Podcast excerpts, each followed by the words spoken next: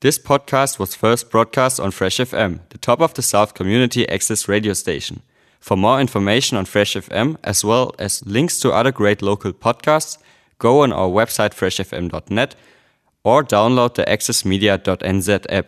Hi there, I'm Matt Budd for Fresh FM. Here's former Nelsonian Lorraine MacIntosh with a report from Valencia, Spain. Hello, this is Lorraine MacIntosh reporting from Spain for the week.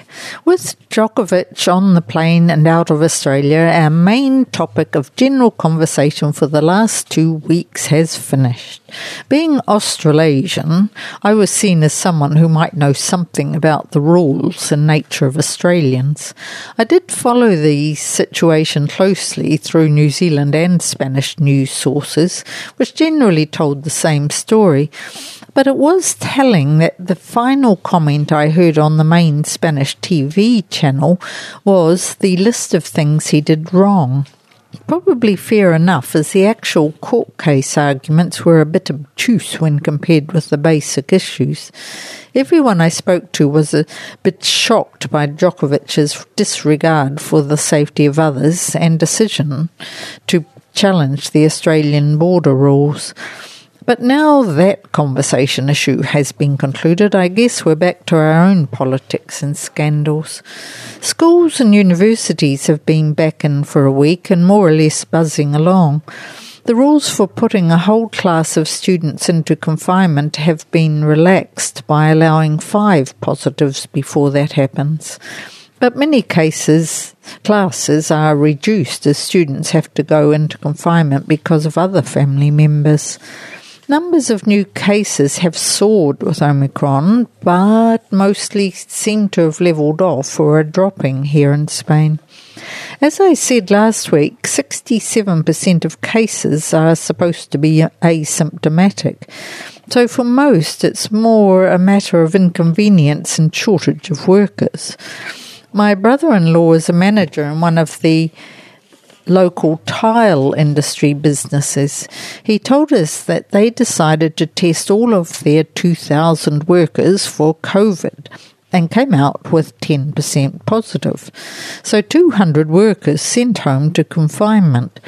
The moral of that story for the company is that it would have been better not to test anyone.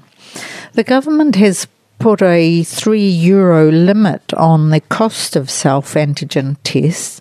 They had been €5 each, so it now appears the government's picking up the extra cost.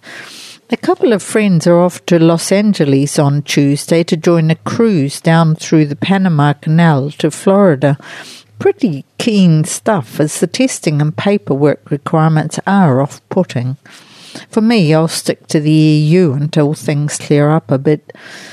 In the meantime, our Faya celebrations have begun with the presentation of the new Fayaeras, the girls plus young women in their extravagant Faya dresses. This part of the process involves streams of crackers being let off at each girl's home, the rowdy band playing and singing, friends and family, and all forming a procession to the big public fire hall where they are officially presented for the season. Rowdy and disruptive, but so welcome as part of our return to our normal life. The Fayaeras statues we had out of season in October last year weren't accompanied by all the usual events. Now the dressmakers are back in business, the clothes shops can sell all the formal outfits for the dinners and parties. In short, the local economy moves again. For ourselves, the Dakar race we love following is finished again. No major Spanish wins, but electric cars made their successful debut. So for another week, it's goodbye from Lorraine in Spain. Reporting from Valencia, Spain, former Nelsonian Lorraine MacIntosh. Today's technology allows us to keep in touch with locals who live abroad.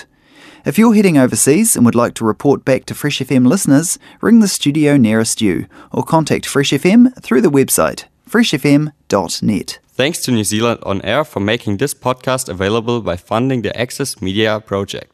Other great podcasts from Fresh FM are available through the accessmedia.nz app or our website freshfm.net.